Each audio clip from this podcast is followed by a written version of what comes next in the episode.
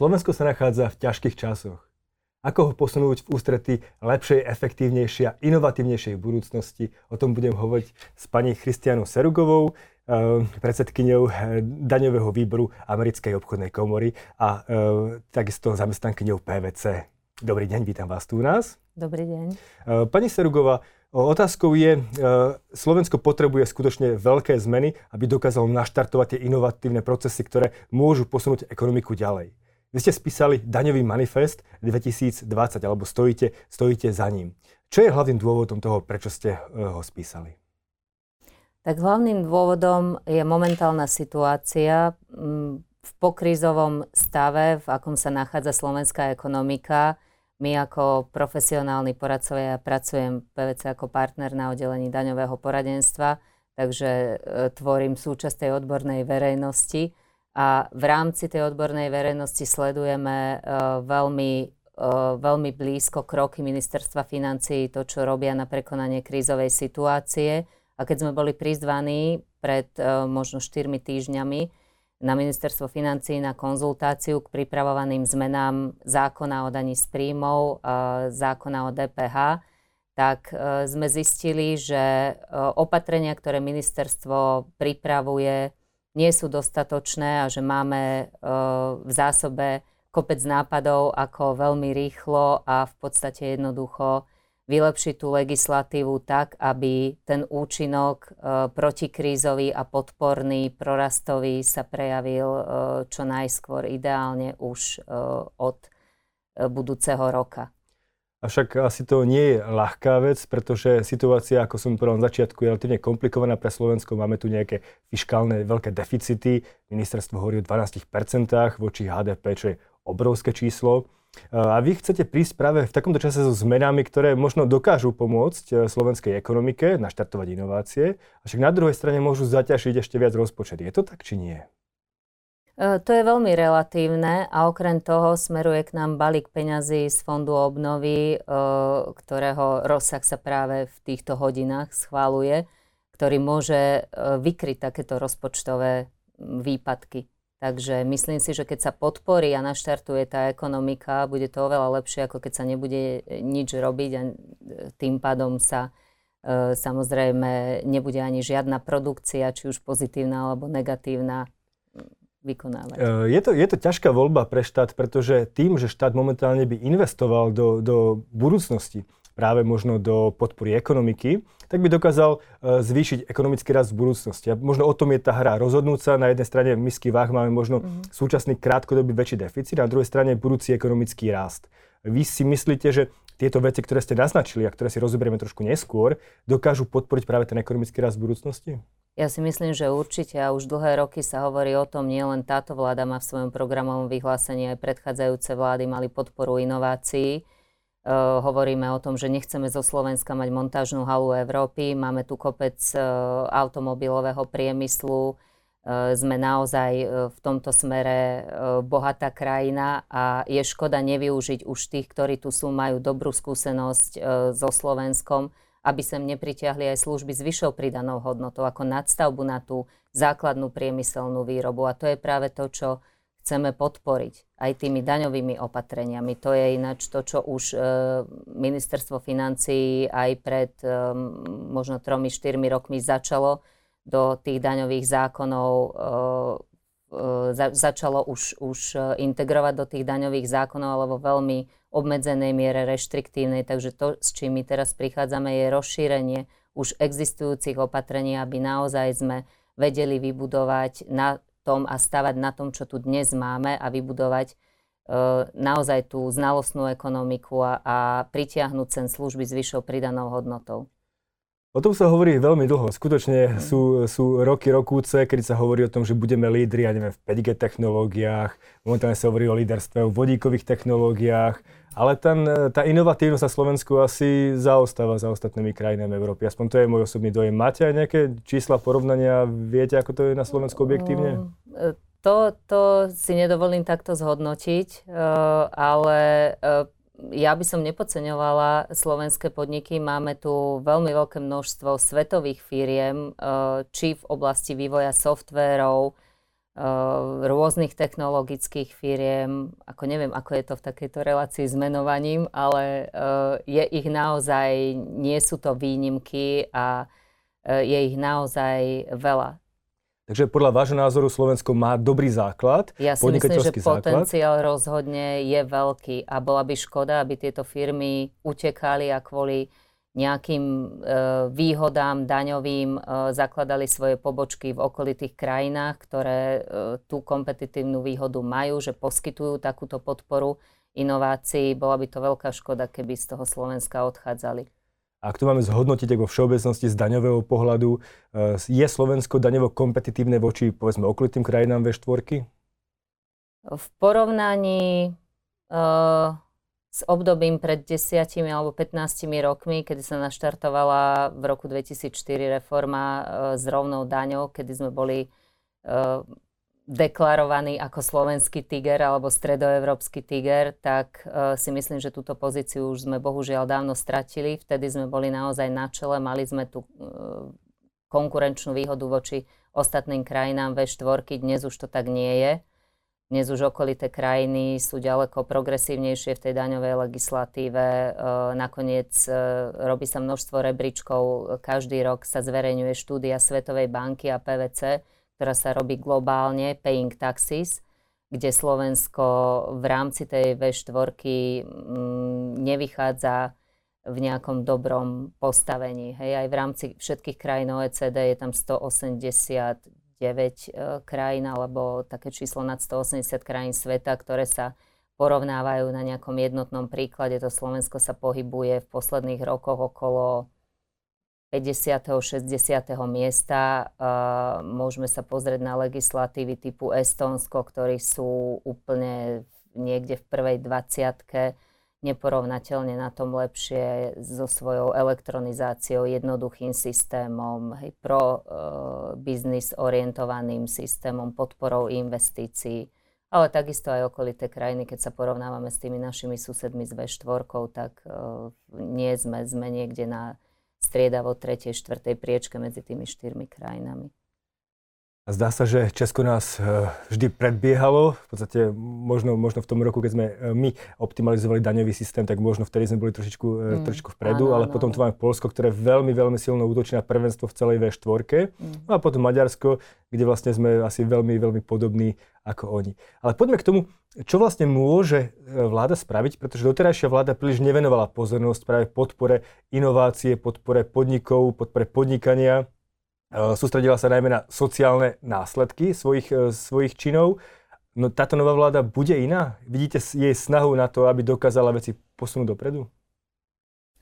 Tak dúfame, dúfame a mm, snažíme sa k tomu prispieť a priložiť ruku k dielu, nielen uh, mať očakávania. A práve preto vznikol aj tento daňový manifest, keď sme videli, že Ministerstvo financí e, momentálne teda nepripravuje do legislatívneho procesu e, opatrenia, ktoré by boli protikrízové v, tom, v tej daňovej oblasti. Teraz sa bavíme už konkrétne o, o tejto špecifickej oblasti. Preto sme sa dohodli e, ako Americká obchodná komora a Slovenská asociácia finančníkov a ako vidíte, tak podporu toho daňového manifestu sme získali od, od ďalších organizácií, od členov tripartity, som naozaj pyšná od obchodných komôr najväčších investorov. Nemecká obchodná komora, francúzska nás podporili, takže som naozaj pyšná, že sa nám podarilo v takom veľmi krátkom čase takto zburcovať a, zorganizovať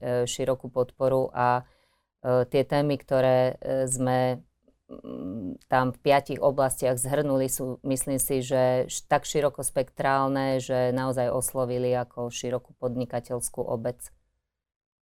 E, z môjho pohľadu ten najväčší problém minulej vlády bol, že si ako keby neuvedomovala to, že práve podnikateľské prostredie tvorí e, ten, tú pridanú hodnotu, tvorí ekonomický rast, tvorí tie peniaze, ktoré sa rozdávajú, tvorí bohatstvo krajiny. A práve toto, čo ste vy navrhli, je spôsob, ako to bohatstvo možno zväčšiť. A poďme si teda prejsť, ak môžeme, tie, mm-hmm. tie, tie body, ktoré tam sú, pretože tento uh, daňový manifest 2020, ja ho takto, takto ukážem. Uh, on je v podstate niečo, čo obsahuje 5 základných, základných uh, opatrení a to prvé opatrenie, ktoré je, je radikálna daňová podpora inovácií a investícií. Ten prvý, ten prvý bod tej podpory je super odpočet. Ale super odpočet už máme na Slovensku. Takže čo, v čom je nový váš návrh super odpočtu? Áno, e, práve z toho dôvodu, že my sme e, hľadali opatrenia, ktoré by boli veľmi rýchlo realizovateľné, aby naozaj fungovali protikrízovo, teraz keď je kríza, ten legislatívny proces nejakú dobu trvá, takže keď sa budeme zamýšľať nad daňovou reformou a tento dokument rozhodne nenahrádza daňovú reformu. Tá je potrebná, za tým si stále stojíme a podporujeme túto myšlienku. Ale toto sú vybrané opatrenia, ktoré sú veľmi rýchlo realizovateľné. Hej. Ideálne, momentálne včera e, zverejnilo ministerstvo financí e, návrh zákona o daní z príjmov, ktorý by mal e, začať platiť od 1. januára budúceho roku sú tam mm, dva zásadné body, ktoré v podstate uh, vyplývajú z európskej legislatívy, z transpozície európskych smerníc, ale nie sú tam žiadne podporné body na, uh, na zvrátenie krízy alebo na, na pomoc, na podporu prekonania krízového stavu alebo pokrízového stavu. Takže z toho dôvodu my sme sa zamýšľali nad tým, že ako naformulovať a aké opatrenia, ktoré by bolo, boli rýchlo vykonateľné, ktoré by boli rýchlo zavediteľné do praxe, ktoré by boli schopné uh, pomôcť tej ekonomike čo na, v najširšom spektre, takže širokospektrálne. A preto sme sa vrátili uh, aj k tomu, čo už v zákone máme, čo už aj s ohľadom na to, čo ste spomínal, že ten fiskálny deficit vyzerá veľmi hrozivo pre tento rok, aby uh, aj náš partner ako ministerstvo financí nemal obavu z nejakého ďalšieho výpadku rozpočtových príjmov, tak sa sústredíme na tie opatrenia, ktoré už v zákone existujú a ktoré je možné malými úpravami. Super odpočet Patent Box je rovnako inštitút, ktorý už v zákone existuje, ale je veľmi málo využívaný. Ten super odpočet sa využíva viac. Je to vlastne uh, odpočet nákladov na výskum a vývoj dodatočný len pre daňové účely. Takže keď vy ste firma, ktorá sa zaoberá inováciami, má nejaké náklady na výskum a vývoj, tak si pre daňové účely môžete odpočítať zo svojho daňového základu násobky. Uh, sú tam rôzne uh, vzorce násobky týchto výdavkov, takže uh, k tomuto my máme technické návrhy, ako rozšíriť použitie týchto inštitútov, ktoré už v zákone existujú. Takisto Patent Box. Patent Box je unikátny e, naozaj nástroj, ktorý sa do zákona dostal už pred 4 rokmi. Je to štandardná vec vo vyspelých legislatívach, tam, kde e, si chcú tie krajiny pritiahnuť naozaj e, inovatívne spoločnosti a chcú podporiť aj vývoj tých patentov na území, na svojom území, tak ho podporujú daňovo. A ten patent box znamená, že ak ste spoločnosť, ktorá tu vyvíja, patenty uh, alebo nejaké technologické uh, inovácie, ktoré sú chránené právom, uh, alebo softvéry, ktoré majú svoje ochranné známky, tak máte nárok na 50% svojich príjmov z licencií, to znamená z predaja týchto patentov, z licenčných poplatkov si nezdaniť. Hej? ale momentálne je ten patent box v našom zákone zakotvený tak veľmi reštriktívne, že má v podstate nulové využitie a použitie praktické. Hej, takže to sú veci, ktoré, keď deklarujeme, že chceme tie investície do takýchto technologických oblastí pritiahnuť, tak e, je treba aj tú infraštruktúru a e, tie daňové zákony sú samozrejme súčasťou, jed, jednou z veľa súčastí, ale prispievajú k tomu. E, takže momentálne, e, keď, aj keď nie, nejaké tie veci sú zakomponované v legislatíve, tak nie, ich použitie nie je také, ako by mohlo byť. Určite, správne? áno, áno. Je veľmi reštriktívne, však nakoniec uh, v prvom roku, keď bol zavedený super odpočet, tak tiež bol zavedený reštriktívnejšie, ako je teraz. Z roka na rok sa uvoľňujú tie pravidlá, ale po prvom roku všetci s napätím očakávali, že aká suma vlastne toho super, super odpočtu bude uplatnená. Veľmi dobre si pamätám, že to bolo 2,3 alebo 2,6 milióna na celú republiku, takže... Takže to sú úplne drobné v ponímaní štátneho mm. rozpočtu a naopak môžu priniesť práve obrovskú pridanú hodnotu v rámci ďalších e, inovácií a e, rastu efektivity. E, takže, takže určite áno. Ale vy tu máte okrem toho superodpisy. Čo znamenajú superodpisy, mi povedzte? Superodpisy, uh, tam je rozpracovaný návrh na to, aby sa na špecifické technológie, inovatívne, uh, na 3D tlačiarne, uh, na robotizáciu, na proste špecificky stanovené technológie uplatnili rýchlejšie odpisy. To znamená, aby naozaj dnes my máme ten daňový odpisový systém nastavený podstate nezmenený od e, roku 93, ako Slovenská republika bola vytvorená e, s malými zmenami a reštrikciami. Hej, budovy sa odpisujú 40 rokov, technológie, počítače sa odpisujú 4 roky, kde už tá morálna zastaralosť je dávno niekde inde na polovičnej dobe a podobne. Takže tie superodpisy znamenajú rýchlejšie odpisovanie, rýchlejšie alebo násobné, tak ako superodpočet odpisovanie týchto technológií, čo by malo stimulovať samozrejme tých podnikateľov investovať do takýchto technológií. Hej, a nebať sa toho, že tie investície sú obrovské, ale teda budú mať benefit toho super odpisu, takže násobného odpisu pre daňové účely. Rozumiem. Ešte posledný bod tu máme. Úprava podmienok štátnej pomoci. Tak mi to viete nejako vysvetliť? štátna pomoc, e, tak to je agenda e, ministerstva hospodárstva, e, s ktorým mm, sme, sme v rokovaní. Štátna pomoc je administratívne veľmi náročná. Máme prípady, kedy naozaj to trvá niekedy dva roky, celý ten schvalovací proces prejsť a viete si predstaviť, že v živom svete biznisu dva roky, keď sa schvaluje nejaký biznis plán, tak už je dávno. Tak, ale stále to je lepšie ako eurofondy, ktoré trvajú tuším 3 roky, kým sa, kým sa schvália, ak nie viac. Tak uh, áno, to je relatívne, hej. Dobre, uh, dru, dru, druhý ten veľký segment je daňová podpora rekapitalizácie firiem. Áno. Uh, aký zmysel má rekapitalizácia z vášho pohľadu a čo to môže priniesť? Tak ak chceme zvlášť teraz v krízovej dobe podporiť e, naozaj investície do biznisu, tak máme tu niekoľko veľmi jednoduchých e, opatrení, napríklad e, nezdaňovať investície alebo výplatu dividend v prípade, že sa reinvestuje tento zisk naspäť do spoločnosti. To je napríklad inštitút, ktorý zase spomeniem v Estonsku, platí dlhé roky, hej, nezdaňujú oni absolútne zisky, e, ak sa reinvestujú a navrátia naspäť do podnikania. My nejakým spôsobom sa snažíme daňovo stimulovať uh, tú ekonomiku tým, že to, čo sa v nej vyrobí, aby sa vracalo späť, aby nešlo do spotreby, ale aby sa vracalo späť do toho biznisu, aby sa týmto spôsobom podporila.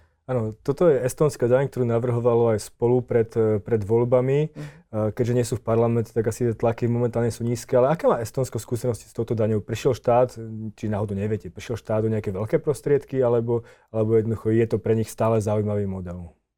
E, myslím si, že vďaka tomu, že ten systém je tam nastavený tak, ako je, tak e, aj množstvo zahraničných spoločností tam presťahovalo svoje sídla, takže neviem e, nejaké štatistiky, údaje tuto vám povedať, ale myslím si, že naozaj to nie je opatrenie, ktoré by olutovali. Rozumiem.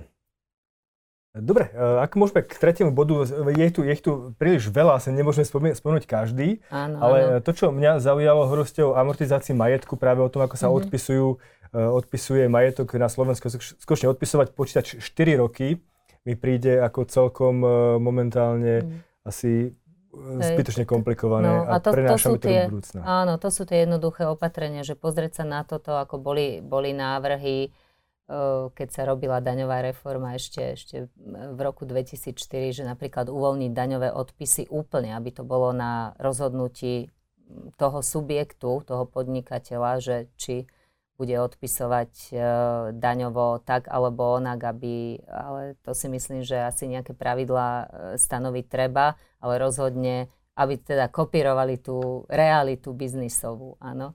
Takže to, a tu by som ešte spomenula jeden dôležitý bod, ten odpis pohľadávok. To je vec, ktorá trápi podnikateľov, tá platobná disciplína, keď nie je dobrá, tak e, veriteľ nemôže daňovo odpísať pohľadávku až po troch rokoch, alebo ak ju prihlási do konkurzu, sú tam špecifické pravidlá a tu zase navrhujeme nič prevratné, ale skopírovať to, čo sa osvedčilo. Napríklad v Nemecku existuje systém, že tak ako vám auditor schváli účtovné odpisy pohľadávok, tak sú zrealizované aj v tom základe dane. To znamená aj pre daňové účely odpisovať tie pohľadávky e, tak, ako sa odpisujú pre účtovné účely. Pretože naozaj potom trpia tí veriteľia, ktorí, ktorí majú nedisciplinovaných e, proste odberateľov a nie je to v ich moci nejako to ovplyvniť. A s týmto bodom súvisí ináč, že aj máme tam ešte jednu veľkú oblasť DPH, tak ja len poviem, lebo to je v súvislosti s odpisom pohľadávky. Aj e, z hľadiska DPH e, navrhujeme e, ako protikrízové opatrenie urobiť to, že DPH, ktorá je súčasťou pohľadávok takýchto dubióznych, e, by sa štátom vracala, pretože to mhm. je niečo, čo ten e, poskytovateľ služby alebo predajca tovaru odvedie štátu bez toho, aby to dostal zaplatené. Takže to považujeme ako za veľmi mm, také ako je to, rýchle je to... a efektívne opatrenie. Zase samozrejme tam ten dopad na štátny rozpočet by bolo treba spočítať. Hovorí sa o tom dlho, možno aj v programu mm-hmm. vyhlásenie vlády, ak si, ak si mm-hmm. tak mhm, matne mm-hmm. pamätám, takže uvidíme, snáď sa to mhm, nejakým mhm, spôsobom zrealizuje, lebo je to skutočne veľmi, veľmi nefér. Ale to, čo mňa osobne veľmi zaujalo, čo je podľa mňa veľmi radikálna zmena, ktorú navrhujete, to je tzv. loss carry back. Mm-hmm. Viete to vysvetliť? Áno, áno. To je, uh, to je vlastne odpočítanie alebo prenesenie daňovej straty do minulosti. To je naozaj taký revolučný návrh ale povedali sme si, že môžeme aj s niečím revolučným prísť. Uh, je to, uh, je to štatút, ktorý existuje vo vyspelých krajinách a uh, vlastne umožňuje stratu, ktorá sa, uh, ktorú vy vykážete v nejakom roku, povedzme v tomto roku 2020, odpočítať od predchádzajúcich, nie od budúcich ziskov. Hej? Zatiaľ sme v slovenskej legislatíve poznali iba ten princíp odpočítania straty z budúcich vytvorených ziskov, ale toto je revolučné v tom, že áno, ideme do minulosti a teda už tie peniaze, ktoré v tom rozpočte raz odvedené sú, by sme týmto spôsobom žiadali späť keď som ja tak filozofoval o tom, ako zachrániť Slovensko v čase koronakrízy, práve toto bola tá vec, ktorú si hovorím, že bola najlepšia. Práve tie firmy, ktoré zaplatili veľké dane a momentálne sú v problémoch, tak by mali možnosť dostať ako kompenzáciu od štátu, mm. lebo vieme, že mhm. likvidácia firiem je o mnoho, mnoho drahšia mm-hmm. ako, ako e, to, čo štát vlastne môže zaplatiť a hlavne na tom, že keď tie firmy mu dane odviedli. Takže bolo by to niečo v tomto zmysle. To, čo, o čom, na čo máme na Slovensku, to je práve to loss carry forward. Áno. A to chcete nejakým spôsobom ešte možno, možno ten systém e, posunúť dopredu? Uh, áno, upraviť. Ja ešte sa vrátim k tej uh, loss carry back, že uh, tam sa nemusíme veľmi uh, toho obávať, je to revolučné, ako sme hovorili, ale keď ste spomenul, že v období krízy by bolo uh, takéto opatrenie uh, veľmi užitočné, tak je možné takéto pravidlo určiť len na obmedzené obdobie. Áno, takže Otázne je, že či sa schváli takéto pravidlo na rok, na dva, ako vyslovene protikrízové a potom sa môže tak. prejsť e, naspäť na ten e, klasický systém uplatňovania strát. Z môjho pohľadu, nie som daňový špecialista, ale z môjho pohľadu, e, pokiaľ by takéto niečo bolo zavedené, tak potom odpadá celá tá pomoc štátu firmám pretože toto je niečo, čo by dokázalo veľmi jednoducho, prehľadne a transparentne mm. práve dať ľuďom, ktorí platili vysoké dane, väčšiu áno. pomoc a ľuďom, ktorí mm-hmm. platili nižšie dane, Jasne. nižšiu pomoc. Mm-hmm. Takže, áno, áno, takže áno. možno by to rozhodne malo ministerstvo... Tam ten element spravodlivosti by bol veľmi uh, transparentne ukázaný, áno. Tak ale mm-hmm. vráťme sa k tomu podstatnému, čo možno z môjho pohľadu, keby som bol minister, tak by mi vadilo na tom všetkom, že dobre, budúcnosť by bola oveľa možno svetlejšia, keby sme zakomponovali tieto veci. Ale tá realita, tá súčasnosť bude ťaživejšia v tom, že mi vypadnú daňové príjmy. Eh, je to niečo, čo ste vypovedali, že by sa mohlo kompenzovať eh, zdrojmi z Európskej únie. Je na to nejaký nástroj, nejaký, nejaká, eh, nejaký ten chlievik, ktorý by sme mohli my prijať z Európskej únie a investovať práve tie zdroje sem, miesto povedzme ekológie, miesto povedzme tej vodíkovej technológie a tak ďalej?